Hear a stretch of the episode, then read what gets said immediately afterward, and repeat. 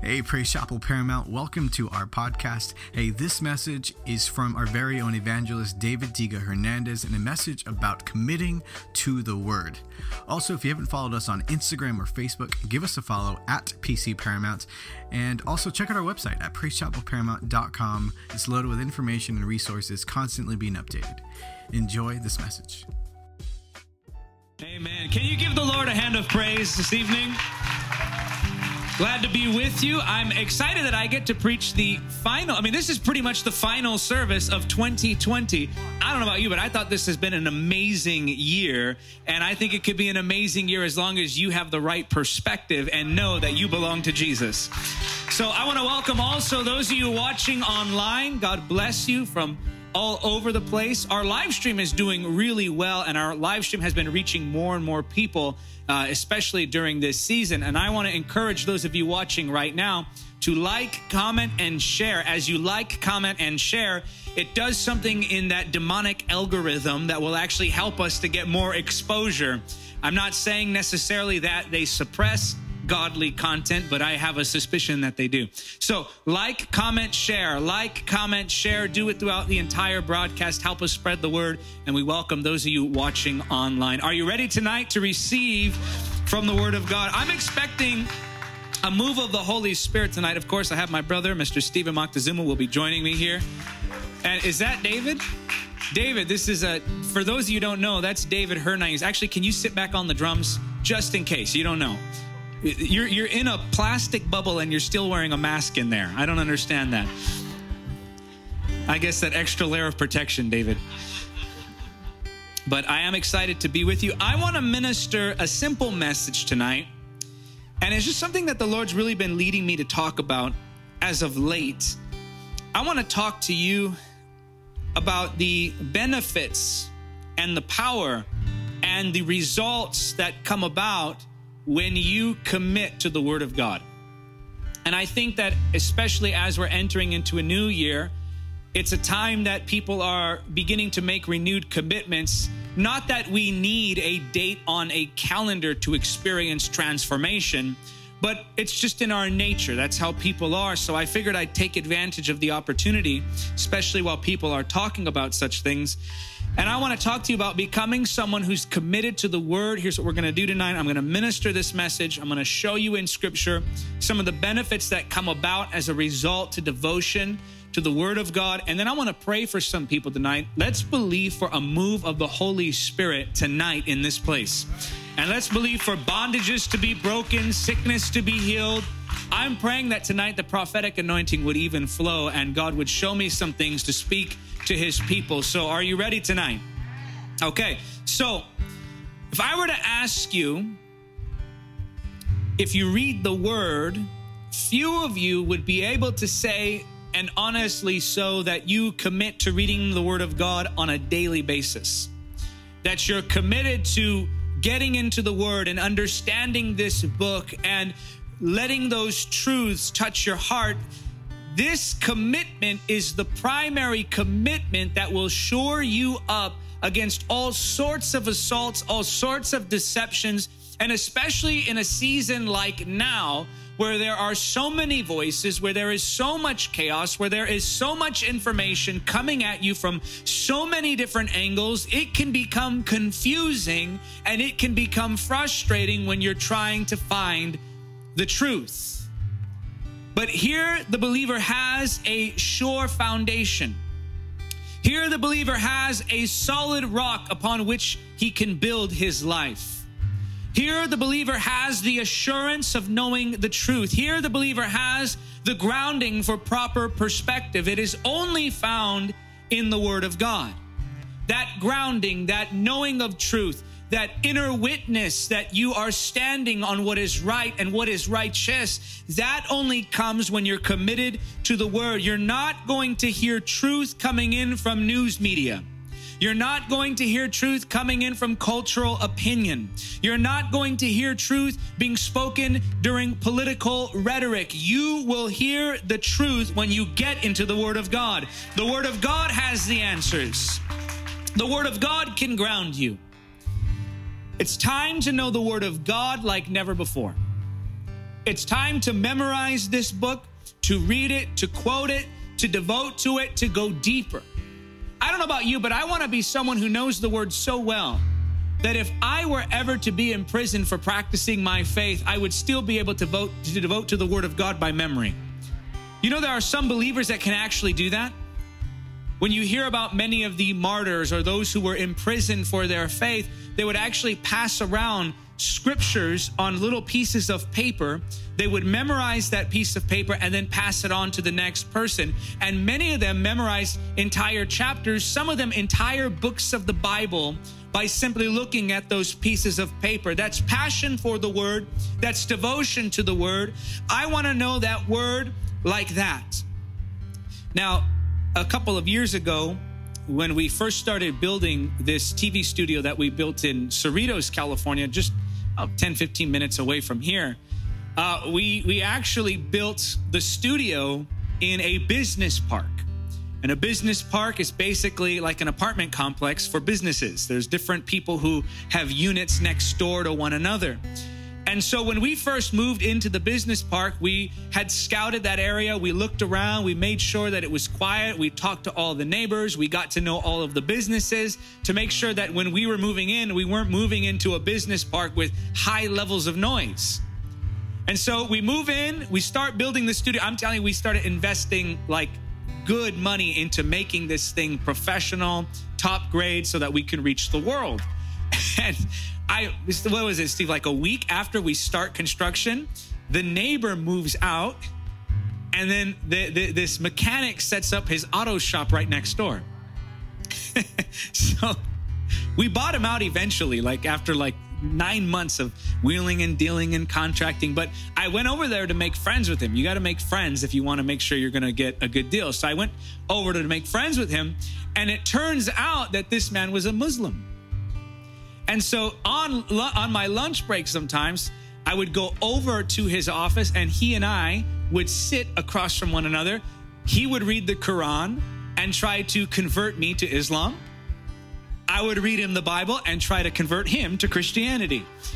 And we would have hours and hours of conversation. Steve would come in, and sometimes Ruben would come in, and we would trade off. They would trade off. You know, they had like different assignments. Okay, you, it's it's your shift now. You go in with Diga and go next door there. And so we went back and forth. But something struck me about this man who was next door to us. Now, I don't believe that Islam is the truth. We know that there's only one way. His name is Jesus. Okay? But but that doesn't mean you can't be respectful and loving to people who believe differently than you. So I'll tell. I told him straight. Up, I said, I don't believe what you believe. I think you are wrong. You need Jesus. You need to repent. I preached the gospel to him, and he would preach his message right back to me. But something struck me about this man. This man knew the Quran better than most Christians know the Bible. In talking with him, I realized that he was able to quote verses from his Quran. He was able to convey concepts to me very clearly. And he began to teach the Quran. He began to try to persuade me. He began to expound upon his belief system. And I realized that in the Muslim community, as I started to get to know this man more, that generally speaking, if you're a Muslim, you know the Quran. And I thought about how that was inverted in American Christianity. That in America, at least in this culture, that when you go to the average church, you're going to find that at least 70 to 80%, and this is anecdotal, I haven't done any scientific research or polling, but just in what I'm able to tell, that 70 to 80% of believers do not know the word.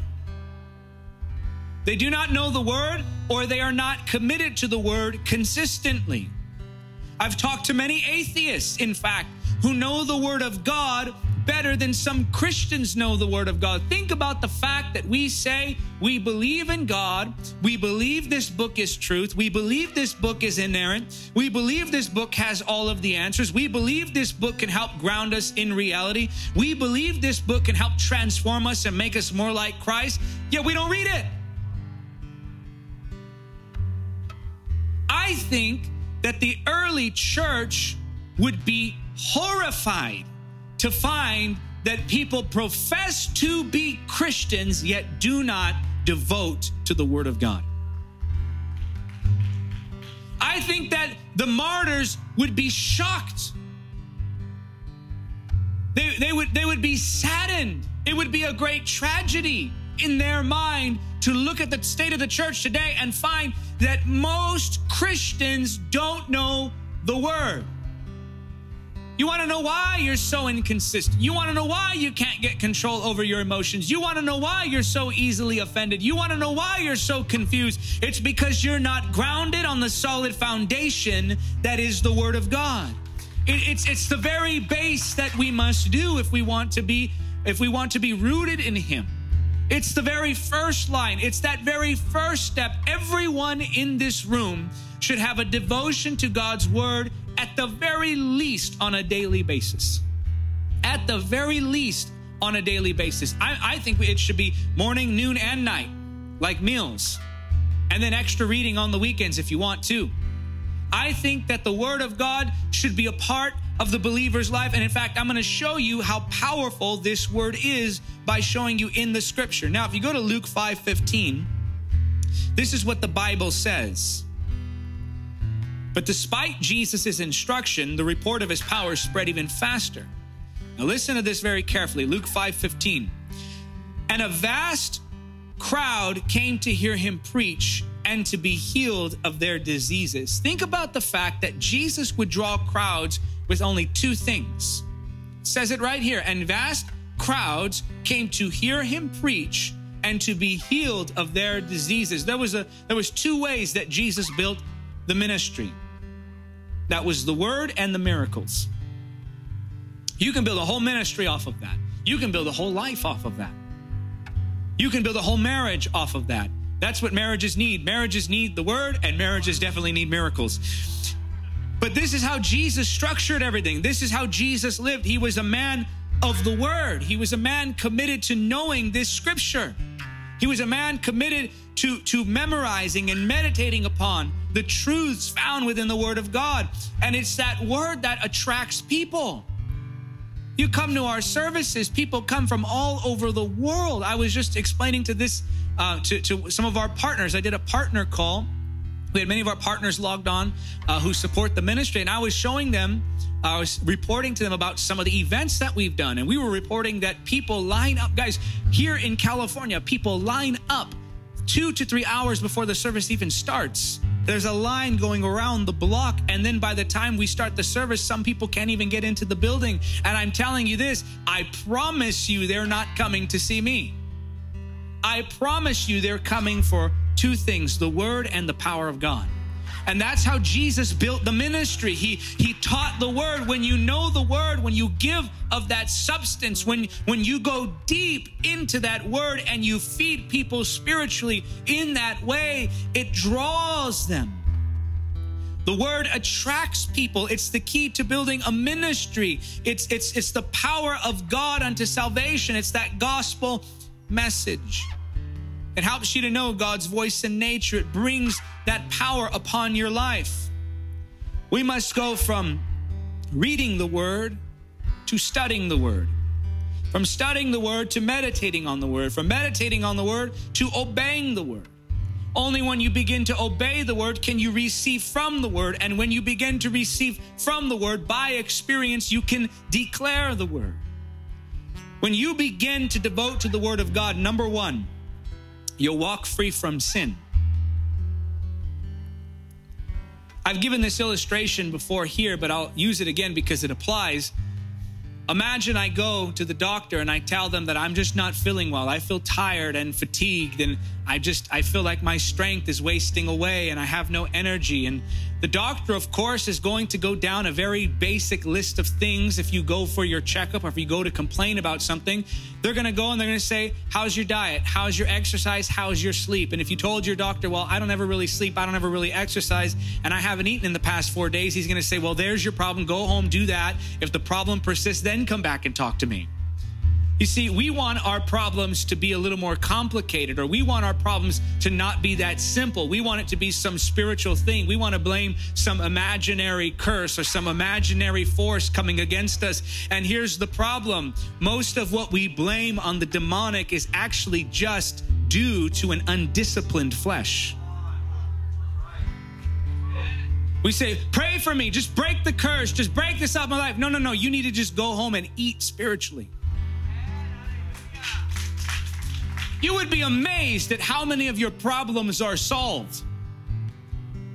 You would be amazed at how how, how very few times you actually find yourself in crisis. There are some people who are of the mindset that life is just supposed to be this chaotic thing. And the reality is, is that that's not how God created you to live. You would be astonished to find that if you just became a person of the word, that things would begin to line up and you wouldn't need counseling every other week. You wouldn't need deliverance every other week. You wouldn't need someone to come and pray over your house every other week. Instead, you would find that as you begin to do the spiritually basic things, that then you have your foundation and everything else would begin to align.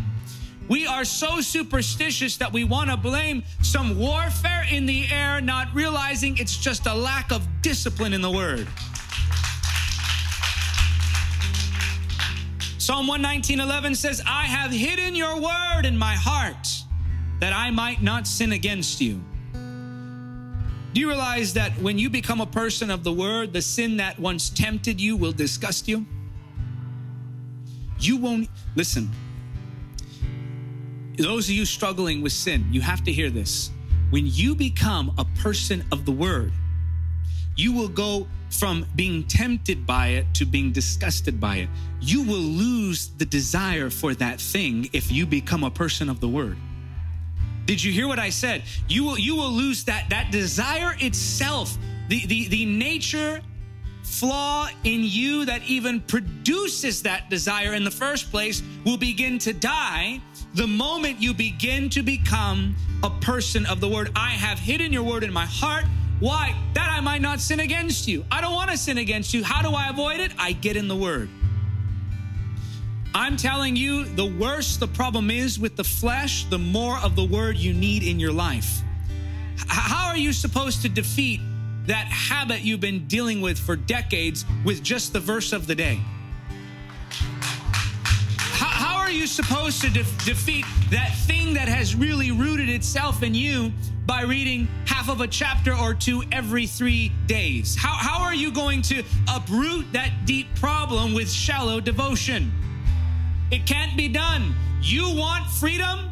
You want liberty? It's time you begin to decide to take the steps that bring you out of bondage by getting in the Word. Well, what did Jesus say? He said, You'll know the truth, and the truth will set you free. You won't have to have anybody lay hands on you if you're just in your word. You'll walk free from sin. That's number one. Number two, you will prosper in all you do.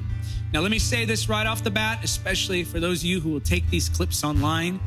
There's at least two or three watching right now. I guarantee just to watch to see what I say so they can take it and make a negative video out of it. They're people, trust me, they're everywhere. I call them the I call them the internet theologians. Some of you, some of you got that. Internet theologians or pseudo intellectuals, as I call them. But but but there's people who watch it, so I got to be very very careful here. But let me let me make this very clear. I don't believe the prosperity gospel. The prosperity gospel teaches that I serve God strictly for what I can get from Him. Prosperity gospel says I serve God for what I can get. But the true gospel says because God gave his life, so will I. So I believe in giving yourself. I believe trials will come. I believe there'll be all sorts of things that come against us. But the reality is that biblical prosperity is promised in the word. What's biblical prosperity? Not when you're living in a big mansion. God may give some of you a mansion. Not when you're driving a Lamborghini. If you want to give me a Lamborghini, by all means do it. I won't argue with you. But not everyone's going to drive a Lamborghini. Not everyone's going to wear the finest clothes. Not everyone's going to dine in the nicest restaurants. That's not prosperity. That's financial ability. That's different.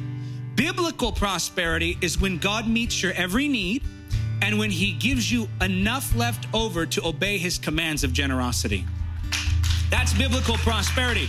That, that my needs are met and I can be a help to others. How are we supposed to fulfill the command to feed the hungry, clothe the naked, take care of the orphan, take care of the widow if we don't have the resources to do it. You see, the commands that are in the New Testament concerning generosity assume that God has prospered you. So I believe in biblical prosperity, not the twisted theology. But having said that, the word of God is what brings that about. Watch this Joshua 1 8. Turn there now, Joshua 1 8. Study this book of instruction continually. Meditate on it day and night, so you will be sure to obey everything written in it. Only then will you prosper and succeed in all you do. When you obey the word, you prosper. When you obey the word, God positions you for prosperity. You, I'll even say this biblically speaking, God doesn't want you drowning in debt. What does the Bible say? That the borrower is slave to the lender. Some of you say, How true that is. Think about the word mortgage, mort, mortuary, morbid, morgue, anything to do with death, death. Gage is a grip, mortgage is a death grip. It's not freedom. And I'm not saying if you have a mortgage, you're not living in God's prosperity. But I'm saying is the concept of debt is that the scripture talks about God bringing you out of it by following wisdom and practical steps. You know, the Bible talks about finances. You know, the Bible gives you the keys to coming out of that. That's not the message of the gospel, but those are doctrines you will find in the scripture. And so when you devote yourself to the word, you become someone who prospers in all that you do. No, I did not say you'll all be a billionaire or a millionaire, but I did say God will prosper you. And that's what the Bible teaches. Number three, and this is very important, you'll walk in truth. You'll be free from self deception. There is no deception as dark as self deception. Our politics, our cultural mindsets, our family thought patterns, our superstitious thinking, all of these things are blind spots. I can't tell you how many times I've gone through the word and saw something that contradicted what I believed and then went, oh, I was wrong. And I have to change my mindset according to the patterns of the Word of God. But when you know the Word, it liberates you to know the truth. Proverbs 14 12 says, There is a way which seemeth right unto a man, but the end thereof are the ways of death. James 1 22 says, But be ye doers of the word and not hearers only, deceiving your own selves. The things we tell ourselves, how we're so easily swayed by every whim, every thought, every new doctrine, every new idea, every new trend, is dangerous. We have to know the word so that we can be free from all of that deception, including demonic deception. Look at 1 Timothy 4 1. This is terrifying. This is a terrifying verse. 1 Timothy 4 1. I'll say it better. This is a sobering verse. 1 Timothy 4 1. Now, the Holy Spirit tells us clearly that in the last times, some will turn away from the true faith. So if they're turning away from the true faith, it means they were in the faith. Now, watch this. They will follow deceptive spirits and teachings that come from demons. You guys, it's right there in the word. You know, you hear these reports of these pastors going online and saying, you know, I'm taking another look at my faith and here's some things I'm changing now. I understand repentance according to the Word of God, but the Word of God doesn't change just because culture does. And not everything that's changed is progress. And so you get these, these popular singers and worship leaders saying, I no longer believe this, I'm leaving the faith and I'm more of a spiritual believer in God now. Or, or these pastors who say, well, let's do away with this and that, and that was for another time. And they, they call it deconstructing their faith. They're following doctrines of demons. And the problem is that it's possible to be swept up in that deception. Number four, you'll walk in faith. Is this blessing you tonight? Number four, you'll walk in faith. Romans 10 17 says, So faith comes from hearing, that is, hearing the good news about Christ. So let's put context on this. This verse is specifically talking about faith for salvation that comes about as a result when I hear the gospel message. This is not a verse that applies or necessarily universally to all things that we hear that produce our faith. But the principal takeaway is simply this the word will give you the faith for what it promises.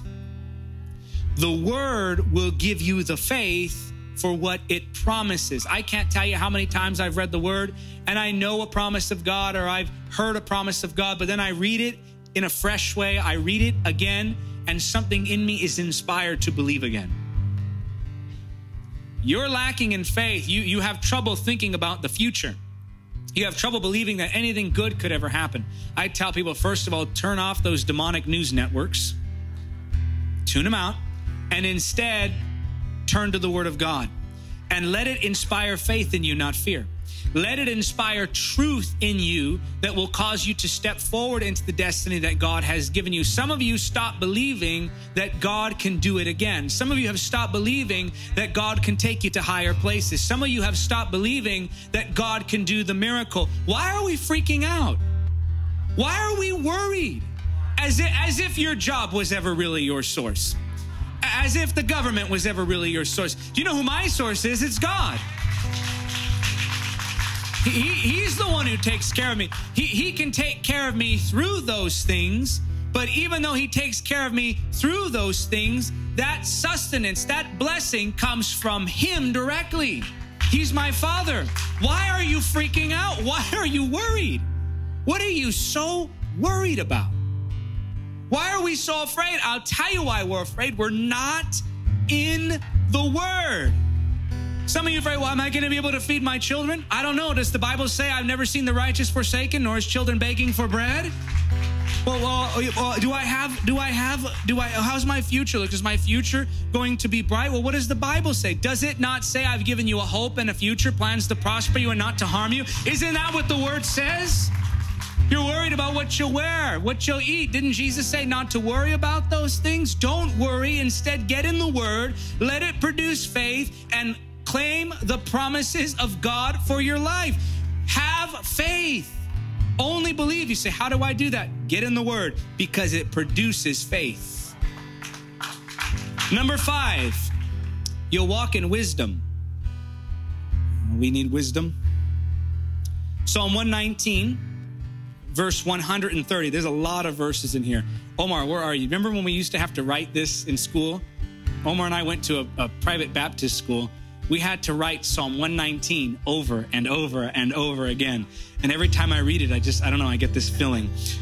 But it's the Word of God, so we turn to it. So Psalm 119, 130 says, The teaching of your word gives light, so even the simple can understand. I kind of count myself in there sometimes. Sometimes I move too fast for God to be able to speak. And, and when I'm in the word, I slow my day down and I get the wisdom of God. Wisdom is one of the ways that God speaks. He speaks to His Word. Yes, that's the more sure word of prophecy. He speaks to His Holy Spirit, to your spirit. And He also speaks through wisdom. Wisdom is a voice of God. Uh, you know, I didn't, I didn't see the sky split open and God say, Diga, create your own app and create your own servers so that you can beat censorship from the government. No, I just saw trends happening and wisdom pulled me to make those moves. Sometimes wisdom just guides you. Wisdom is a voice of God, and and wisdom comes when I'm even, when I'm in the Word. The more I'm in the Word, the more I'm inclined to wise decisions. Some make decisions out of anger. Some make decisions out of pride. Some make decisions out of fear. What we need to do is make decisions based on wisdom, and wisdom comes from the Word of God. Number six, you'll walk in peace. Psalm 119, 165 says this Great peace have they which love thy law, and nothing shall offend them. I love that second part. Let's read it again. Psalm 119, 165 Great peace have they. Who has this peace? They which love thy law, those who love your word, and nothing shall offend them. It's very difficult to offend people of the word. Are you easily offended? You need to get in the word. You're, not walking in the wisdom of the word. You're not walking in the strength of your identity grounded in the truth found in the word. You're, you, people can upset you when they insult you because you take their insults to heart because you don't know your identity. And you don't know your identity because you haven't read it in the word. You know why? You know why people are offended? People are offended because they don't know who they are. Uh, there's this saying that says, You'll see often the dogs barking at the moon, but you'll never once see the moon barking back at the dog. Now, first of all, the moon doesn't bark. We know that. But the saying is simple. And it means that why, why am I going to even bother with that? When you know who you are, you don't even bother with it. Ah, just let it go. Someone cuts you off, nah, they can have it. If it means that much to you, take it. That's what it means that those who love the word of God are not easily offended. We're not easily riled, not easily upset, not easily moved. Why? Because we're grounded on this, the word of God. The word brings perfect peace, chaos all around, peace within. That disturbing sense of foreboding that comes over those who are in the world is not something the believer has to experience. Great peace have they which love thy law and nothing shall offend them. Number seven, you'll walk in strength. Psalm 119, 28 says this My soul melteth for heaviness. Strengthen thou me according unto thy word. My soul melteth, it melteth. What, what, what is it saying here? What does it mean, melt? It's talking about breaking down or being crushed under the weight of heaviness. I'll give you an example. This was Aria's first, Christmas, my daughter. This is actually probably the first um, time that she was able to enjoy the presents and the gifts and all those things. But um, when my wife had put the gifts under the tree, she went, I don't know why she has this thing. She likes to sit on things. So some of you will see her on this step. She'll come up and she'll just sit there and she'll just be there for 10 minutes, just sitting. And so she was going and she was sitting on all the gifts.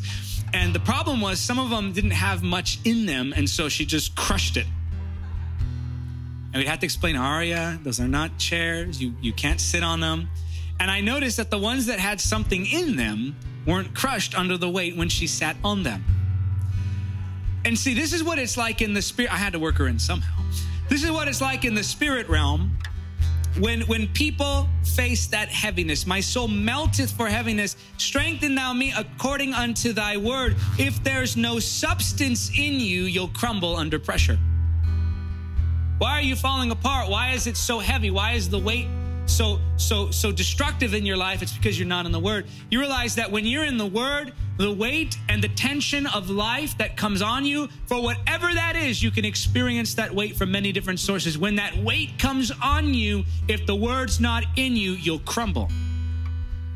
It will crush you. When there's no substance in you, you are crushed by the weight of the world. If you're spiritually hollow, you can't carry the weight of trials. When I get in the word, I'm adding strength to my spirit. Every verse I'm reading is strengthening me. Yes, even the genealogies. Everything you read is strengthened. You'd be amazed at what you can find in the genealogies. You would be astounded at what you can find in the genealogies. Because the genealogies, for example, don't just express, uh, you know, so and so begat so and so begat so and so. It shows you who God used in the plan of salvation to save all of humanity. And you look at all the backgrounds and the stories and you recognize that God can really use anyone. That's just one angle you can come at it. But my point is, there's nothing in the word that you need to skip. Every verse is feeding you. Every verse is adding to your understanding. Every verse, every word that you pore over, God is recognizing. God is looking and seeing that you're devoting to that word, and the Holy Spirit will give you understanding. Jesus said that those who don't do anything or those who refuse to understand, their understanding, what little they have, will be removed from them. But those who continue to steward that revelation, the scripture teaches us that He'll continue to teach them more when you reverence the word of god when you when you allow yourself to pore over the scripture and you allow that scripture to get in your heart what's happening is you're you're stewarding that revelation and the holy spirit says now i can teach them The Holy Spirit teaches you according to what Jesus has said, according to the Word of God. How is He supposed to teach you if you're not looking at the material? So that's number seven, you'll walk in strength. Number eight, and this one I really want you to, to get tonight because this is, we're going to go a little deeper right now. I want to talk, I want to talk about the issues of the soul deep within. Number eight, you'll walk in vulnerability toward God. So to recap so far, and then I'll, I'll go over number eight. Number one, you'll walk free from sin. Number two, you'll prosper in all you do. Number three, you'll walk in truth. Number four, you'll walk in faith. Number five, you'll walk in wisdom. Number six, you'll walk in peace. Number seven, you'll walk in strength. And number eight, you'll walk in vulnerability toward God. Look at this verse. This is an astounding verse. Hebrews 4:12. For the God, for the word of God is alive and powerful. It is sharper than the sharpest two-edged sword, cutting between soul and spirit, between joint and marrow. It exposes our innermost thoughts and desires. This is so key. It exposes our innermost thoughts and desires. I read that verse, and my first thought was exposes my innermost thoughts and desires. To who? The scripture teaches that Jesus, when the Pharisees had their wicked thoughts, he knew exactly what they were thinking. Psalm 139 teaches us that there's nowhere we can go without God being present and seeing it. God knows the heart. God looks at the heart. God knows the mind. God knows the thoughts. God knows what's in you. So I looked at that. I thought, how is it possible that this exposes? How does the word expose my innermost, innermost thoughts and desires if you already know it? The Word of God doesn't expose our innermost thoughts and desires to God. The Word of God exposes our innermost thoughts and desires to us. As we begin to read the Word of God, it shows us our mindsets, emotions, and character flaws that need to be removed. It makes you say, Lord, examine me, remove this from me. When you begin to study the Word of God, if you keep reading long enough, there's going to be something where you go, oh. For me, it's like about 10 to 15 of them a day. And I'm like, Holy Spirit, I can't even, I, like, I'm I, like, you know, I, let me work on one thing first before I have to. And then sometimes I lose track of all the things I need to work on in my character and nature. And it can be overwhelming. So I say, Holy Spirit, please remember and then remind me of this when the situation arises. But as you're reading the word, something's happening. You're, you're, you're, you're, your your your nature is being reflected back at you, and God speaks to you. I want to I want to fix that. I want to remove that. I want to adjust that. I want to take care of that. And that is what happens when I when I read the word. My my innermost thoughts and desires are exposed before God and and before me, and it, and it causes me to say, God, created me a clean heart causes me to say, God, make me willing to obey you. It causes me to say, God, remove this from me and make me more like Christ in that area than I've ever been. I want to be more like Jesus today than I was yesterday, and that comes when I read the word. Think about what happened with Isaiah the prophet. Isaiah chapter 6. Isaiah is working in the temple. The glory of God shows up. He sees the train of God's robe fill the temple. These strange angelic beings are terrifying him and flying around. And all of this is happening, this heavenly activity before him. And he doesn't look at it and say, Wow, what wonderful splendor of God's glory. What does he say? He says, Woe is me. Uh, some of you need to catch this tonight. He says, He says, Woe is me, for I am undone. I am a man of unclean lips, and I dwell in the midst of a people of unclean lips. He, he begins to see something in his nature that disturbed him. When the glory of God showed up, he saw something in himself that disturbed him. See, some of you are getting more frustrated with yourself than you've ever been. Some of you are beginning to sense that angst about some of your own character flaws. And, because of you noticing these flaws more so now than ever before, you might imagine that God is distancing himself from you. You might imagine that you're failing spiritually. What's actually happening is the light of God's glory is coming closer to you and exposing the details and the flaws. God isn't distancing himself. He's drawing you closer, and the light of His Word is revealing things in your heart. So you say, well, why, why, am I so frustrated with myself? Why am I so, like, you, you start to get nitpicky with all these things. And I'm not talking about self hatred. I'm talking about just uh, this drive and, wow, I didn't notice that. Oh, I need to fix that. I need to work on that. What's happening is the word of God that has been spoken over your life is beginning to manifest and that light is beginning to shine. You may see it as regression or you going backwards, but that's actually not regression, that's progress. Because when you become frustrated with the flesh, it drives you to go to the word and say, God, I need to get these things straight. You'll walk in vulnerability toward God. You, you begin to love what he loves and hate what he hates, even about yourself. You, be, you begin to say, God, I, I need transformation. Things that things that you tolerated years ago, and they might not even be that big of a deal, but things that you tolerated before, suddenly you don't even want to be around them. Things in your character and in your nature that you said, well, you know, I used to let it go, or that's how I am. And now it's just driving you to prayer and the word. That's because progress is being made. Because God's glory is coming closer. Why? Because the word is having an effect on your life. How many received something this evening? My challenge to you tonight I'm not going to do an altar call because um, I want to pray for, well, technically I will, but not for this message. Here's the altar call commit to the word. I, am to, I'm going to sound like a little um, salesman here right now, but I assure you this company is not paying me, nor do they know I'm even promoting their product here. There's an app I found that works really well and it's perfect timing going into 2021. Some of you are like, get me out of 2020, please. But like I said, it's all perspective. There's an app called uh, Yearly, and you can go to your app store and just type in, you know, Bible reading plan or something like that, and you'll see an app that comes up yearly. It looks like um, it's it's just the Y. You can't see it there. Maybe on the camera they can. It's just the Y, and it's like this pinkish orangish app. It's called Yearly if that's not the one you get, get an app, get something.